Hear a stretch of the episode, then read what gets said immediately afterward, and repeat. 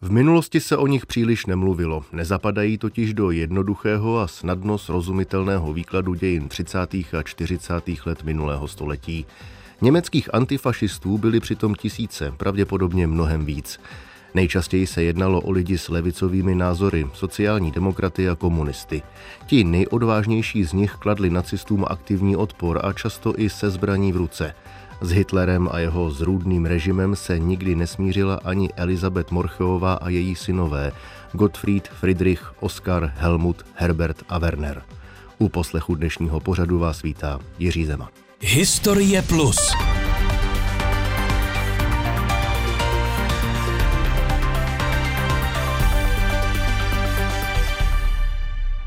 Na příběh rodiny upozornil historik muzea v Ústí nad Labem Martin Krsek.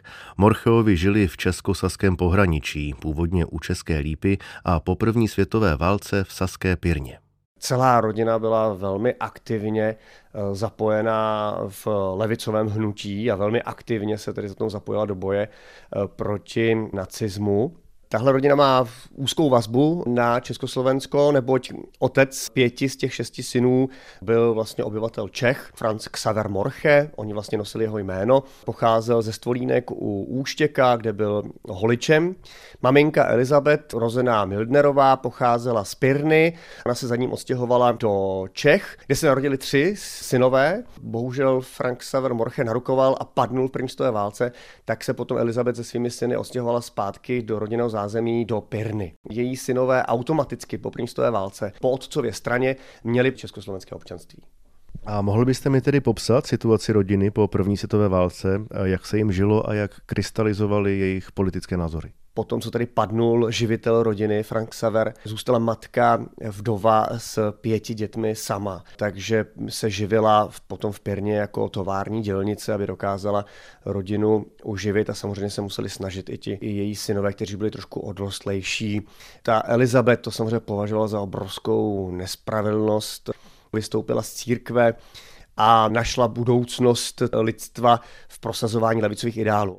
Bezprostředně po první světové válce nebyl život kolem českosaských hranic jednoduchý. Čeští Němci nový československý stát nevítali a německojazyčné oblasti dokonce deklarovali odtržení. O náladách v pohraničí po první válce jsem si povídal s docentem Martinem Veselým z Univerzity v Ústí nad Labem. Čeští Němci ze zcela zřejmých důvodů nebyli nadšeni ze vzniku nového státu, který se vlastně proklamoval jako stát národní nebo postavení na národních základech, v tomhle případě na základě národnosti, která vlastně neexistovala, na základě československé národnosti, což byla taková jako zajímavá obezlička k tomu, aby vlastně eh, čeští Němci, kterých bylo více než Slováků, byli tak jako postaveni trochu mimo a obávali se samozřejmě, že stát, který se takhle deklaruje a takhle postupuje na začátku, takže vůči nim třeba nebude tak střícný a přátelský, jak by si přáli a představovali ten stav po válce byl tady velmi tristní to pohraničí, na tom bylo ještě zase o něco hůř než ty vnitřní země. A pak je to otázka času a hodně to souvisí i s tím zlepšením celkových podmínek, takže čeští Němci se postupně směřují. Asi ten nejvýraznější symbol toho smíření je to, že vzniknou politické strany, které označujeme jako aktivistické, které pak od roku 1926 pravidelně jsou v československých vládách. Část Němců se nesmířila nikdy, část Němců pak ten stát začala svým způsobem brát za svý. Byla to otázka času. 20. léta prožili bratři Morchovi v matčině rodné Pirně. V roce 21 mezi ně přibyl nejmladší Werner, který nesl matčino dívčí jméno Mildner. Jeho otce Elizabeth nikdy neuvedla. Jak připomíná historik Martin Krsek, bratři Morcheovi se profilovali jako levicoví radikálové všichni vlastně plynule vstoupili do eh, toho hnutí nejdříve pod hlavičkou sociálních demokratů, posléze pod hlavičkou komunistů. Pro sociální demokraty tedy byli bratři Morcheové příliš radikální, by se dalo říci. Oni tedy potom se stali vlastně někteří členové, někteří podporovatelé komunistů a vstoupili tedy do rudých bojovníků, což byla taková permanentní organizace komunistické strany, která zase byla protiváhou těm bojůvkám ze strany nacistů. Také samozřejmě tužili své tělo v cvičebním spolku, kde trénovali těžkou atletiku, zápasy a jiu-jitsu. Neskrývaný extremismus jim přinášel řadu problémů. Ve svých vzpomínkách je popsal Herbert Morche. Oskar a já jsme nemohli najít žádnou práci. Dlouho jsme byli nezaměstnaní.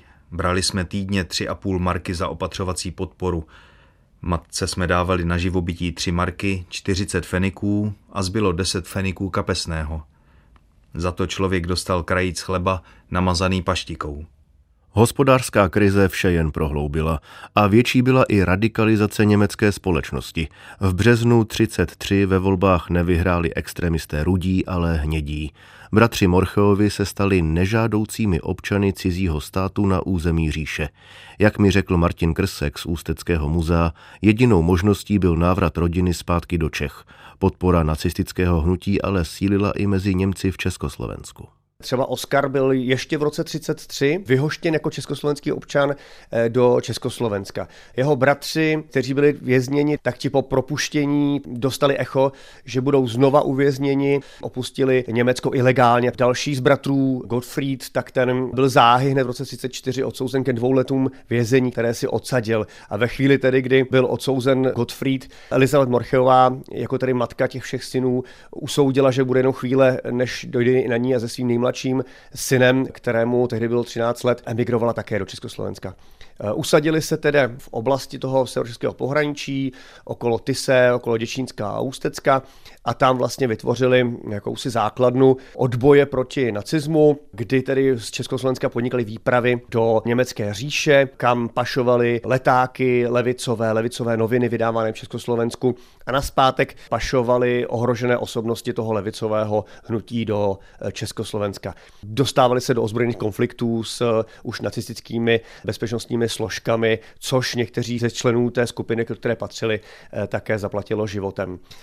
Matka těch bratrů Morcheových si vzala do nájmu lidový dům Volkshaus v Tise, a učili nás z něj takovou základnu pro ty emigranty, kteří našli první azyl právě tady. Té Elizabeth se potom přezdívalo matka emigrantů. Jak se jim dařila ta protinacistická činnost mezi českými Němci tady v pohraničí? Mezi nimi přece jen už měli v tu dobu hlavní slovo Henleinovci. Ta skupina headlinovců, řekněme, teprve sílila. Významnějšího úspěchu politického dosáhla až v roce 35 v rámci parlamentních voleb.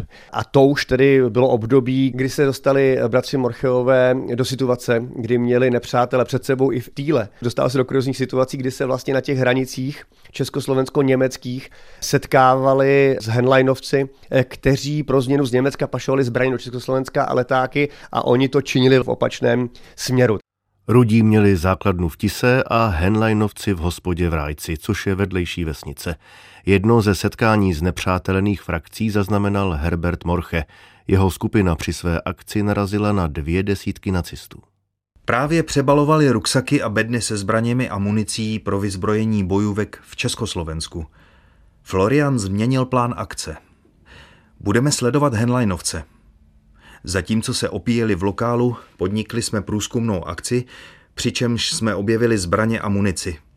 Soudruzi je sebrali a uložili v blízkosti sněžníku. Zbraně pak Walter Richter rozdělil mezi naše lidi i ostatní skupiny. Aktivity bratří Morcheových neunikly ani československým úřadům. Jak připomněl historik Martin Krsek, nedovolené ozbrojování bylo trestné i v Československu. Morcheovi se dostávali samozřejmě do konfliktu s československými bezpečnostními jednotkami. Například došlo k prohlídce lidového domu v Tise československými četníky, ale situace byla taková, že ty Morcheovi s těmi svými kolegy stačili vynosit zbraně zadními okny a schovat je v tiských stěnách. Jeden z těch bratrů byl na dva měsíce zadržen pro nedovolené ozbrojování, ale eh, žádné, řekněme, jiné významnější represe vůči nim eh, československý stát eh, nečinil. Můžeme odhadovat, že samozřejmě určitým způsobem věděl, že tohleto bude a i vlastně už byl v té době důležitý spojenec v boji proti nacistům a proti Henleinovcům. Chtěl bych se zeptat, jestli mezi českými Němci byly antifašistické názory časté. Před lety se na antifašisty a na Němce, kteří nesouhlasili s tím většinovým názorem, který se tady vytvořil, tak se vlastně na ně zapomněl. Nebo nechtělo se o nich mluvit, protože to narušovalo takovou tu zažitou představu toho, že vlastně všichni Němci pak tvořili tu pátou kolonu. Ono je vždycky jednodušší to vykládat černobíle, ale prostě tak to nebylo Takže existovaly desítky tisíc, vlastně stovky tisíc Němců, kteří nesouhlasili. Ono se to velmi jasně odráží ve volebním výsledku z roku 1935, kdy sice sudeto německá strana získá největší procento hlasů, což bylo samozřejmě pro Prahu obrovské a nepříjemné překvapení, ale přesto tady máte právě řadu voličů těch stran, které označujeme jako za ty aktivistické, a v tomhle případě samozřejmě ale k tomu můžeme počítat i voliče třeba komunistické strany Československa. Právě lidé s levicovými nebo liberálními názory patřili k těm, kteří jako nejčastěji eh, se i veřejně vymezovali vůči sudeto německé straně nebo vůči tomu politickému proudu, který už v té době hlásal té jako zpátky do říše a tak. Doplňuje docent Martin Veselý z Univerzity v Ústí nad Labem. Ani reakce českých Němců na československou mobilizaci na konci 30. let nebyla tak vlažná, jak se dlouho tvrdilo. Obecně se dlouhá léta tvrdilo, že čeští Němci v danou chvíli zradili, že mobilizace neuposlechli, ale před lety vydal německý historik Martin Sickert velmi zajímavou publikaci o vůbec Němcích v Československé armádě za první republiky, a je z toho zřejmé, že čeští Němci ze dvou třetin uposlechli mobilizační výzvy ze zhruba 315 tisíc branců, kteří se měli hlásit u svých jednotek, na ten nastoupilo asi 100 tisíc. Takže dá se říct, že ty dvě třetiny uposlechly té mobilizace. Zase ten postoj byl různorodý, odrážel vůbec ten vývoj toho roku 1938. Zase hodně to záviselo na vnitřním přesvědčení těch lidí.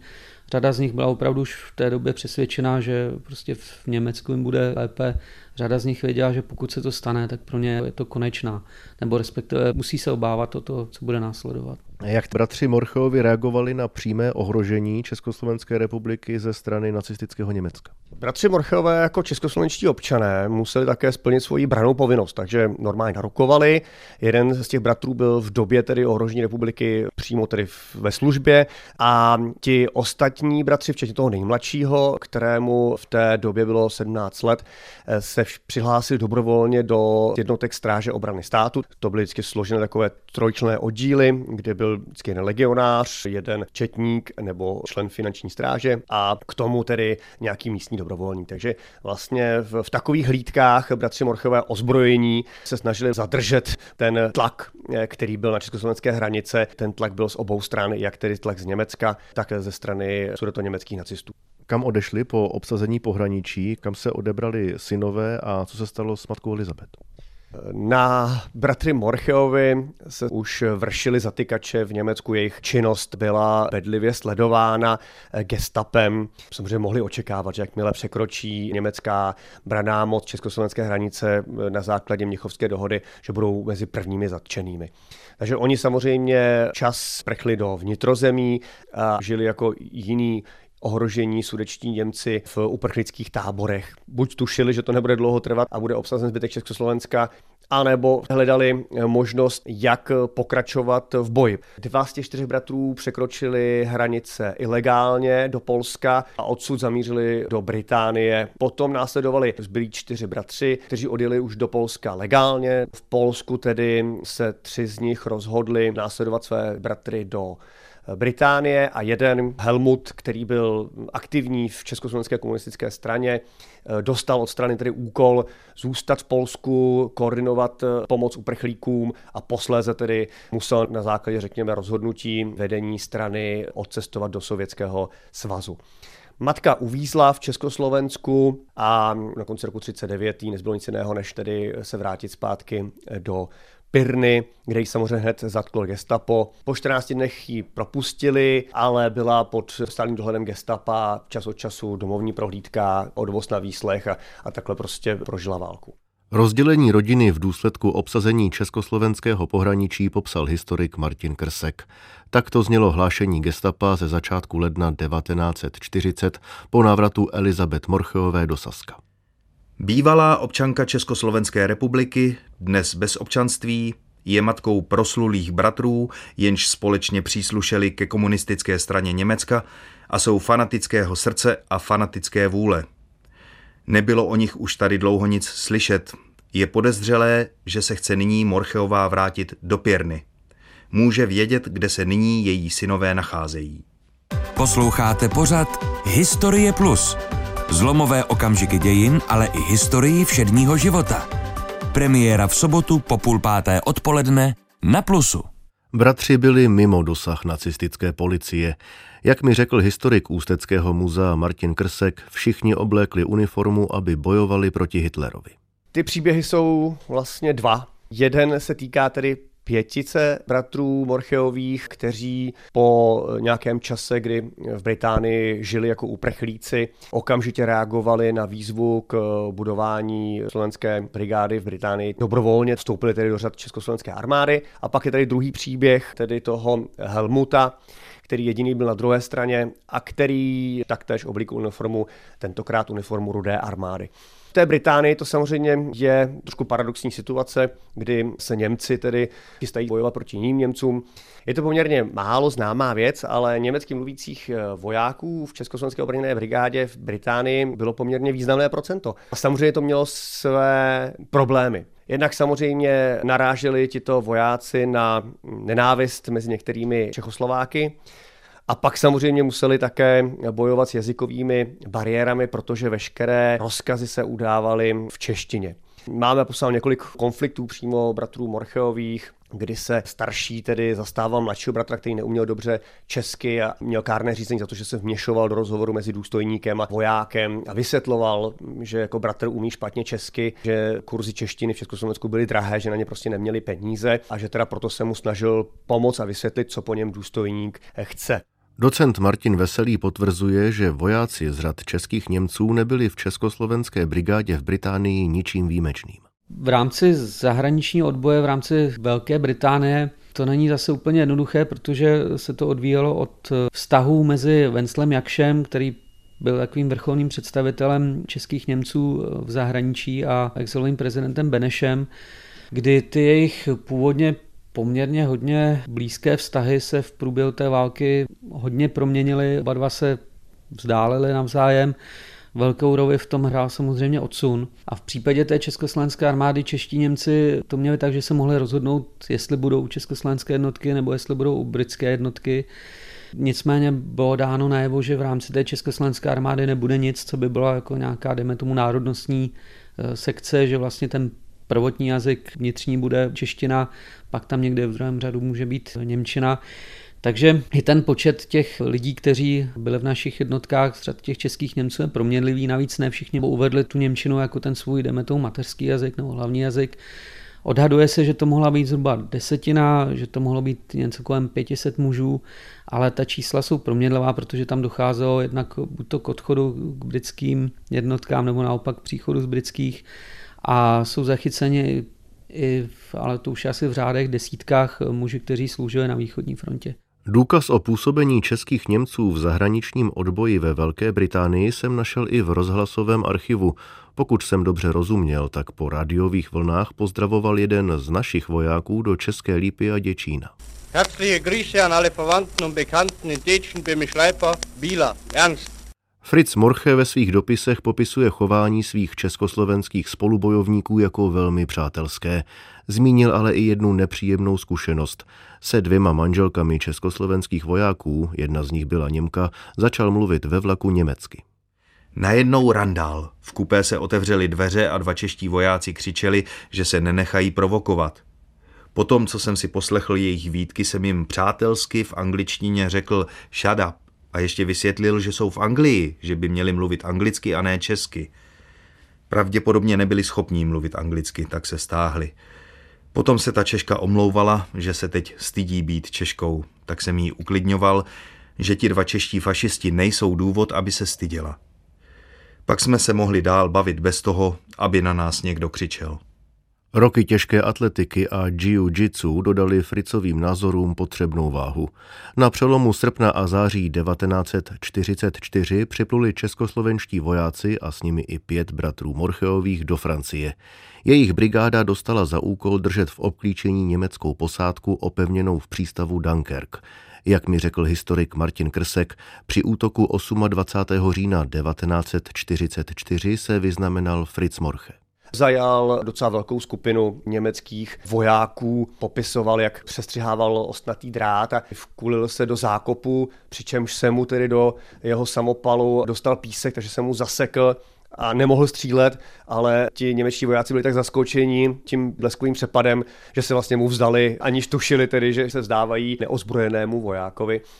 Kteří z bratrů padli a jestli byste mi mohl říct jak?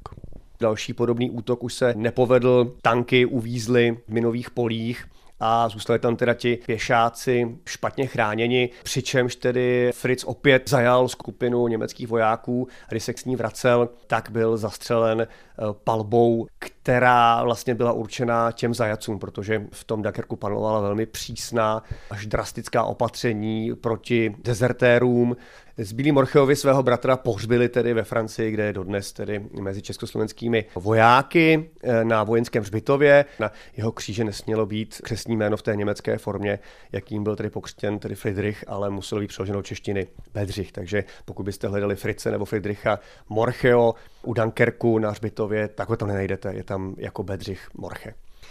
Co se týče osudu Helmuta, který eh, vstoupil do rudé armády, tak ten byli bratři ani matka neznali až do roku 1965. Až v 65. roce přátelé Morcheů poslali do Německa rodině článek z Rudého práva, který popisoval výročí událostí kolem Křenova na Svitavsku, kdy zde byl zmasakrován výsadek Rudé armády a ve výčtu těch obětí stálo jméno Helmut Morche.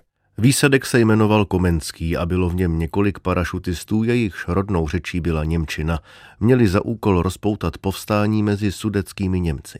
V lednu vlastně záhy po seskoku se při pokusu o první kontakt s těmi místními obyvateli německojazyčnými dostali výsadkáři do objektivu gestapa, okamžitě nepřišlo udání, takže pak vlastně zbylé dny už to byl jenom hon a nakonec tedy je vlastně dohnali v Křenově, obklíčili v takovém lesíku, kde prakticky do jednoho padli, kromě jediného sovětského vojáka, který byl zraněný a dokázal se odplazit a najít pomoc už u české rodiny, že to bylo na jazykových hranicích a tam přežít konce války.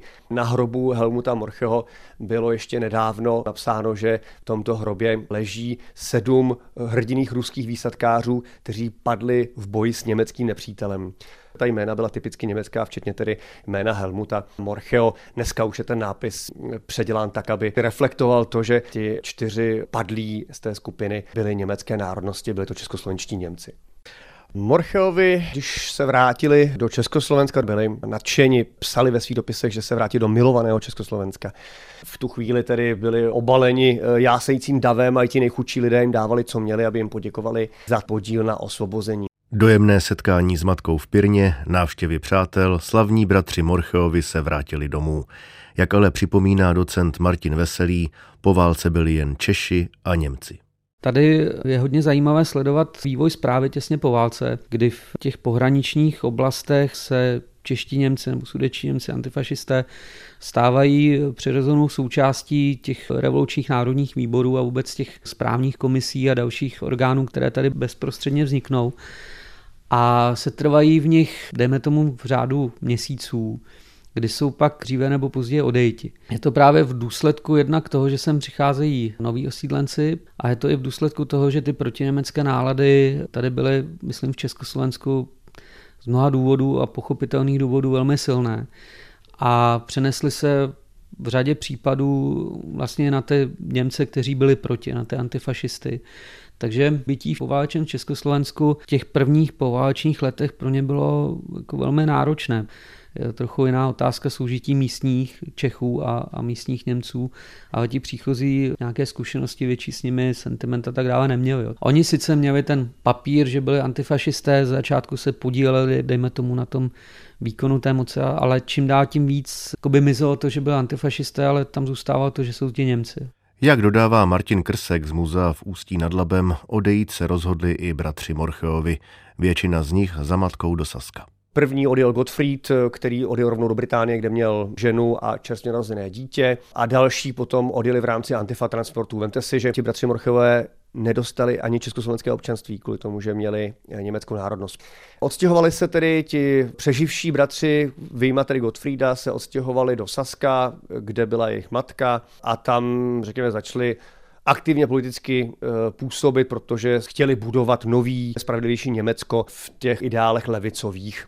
Někteří se angažovali politicky více, někteří méně. Například jeden z těch bratrů se stal členem pohraniční stráže, Pašerák se stal pohraničníkem. Smutné samozřejmě, že v této roli potlačoval zase jiné, kteří měli jiné představy o svobodě a zase samozřejmě ty hranice překonávali, aby prchli do svobodnějšího světa. Matka bratrů Morchových byla všeobecně velmi ctěná, ona se také hned po válce zapojila do různých sociálních činností, například pomáhala odklizetrovsky v Drážďanech, anebo spoluorganizovala potravinovou pomoc pro děti a tak dále a byla hrdinkou toho protinacistického odboje boje. Gottfried, ten tedy v, žil v Británii, pak se ostěhoval do Kanady a mm, rodina ztratila vlastně s ním veškerý kontakt, takže není znám ani přesně datum jeho úmrtí. Potomky bratrů Morcheových můžete v Sasku potkat. Početná rodina je hrdá na boj svých předků proti nacismu. Jejich pomník stojí ve Stvolínkách na Českolipsku. Za spolupráci na dnešním pořadu děkuji historikům Martinu Krskovi a Martinu Veselému, za technickou podporu Lukáši Vorlovi, za načtení ukázek Ivu Tajmrovi a za režii Michaele Krčmové. Vám děkuji, že jste poslouchali. Příjemný poslech dalších pořadů Českého rozhlasu Plus vám přeje Jiří Zeman.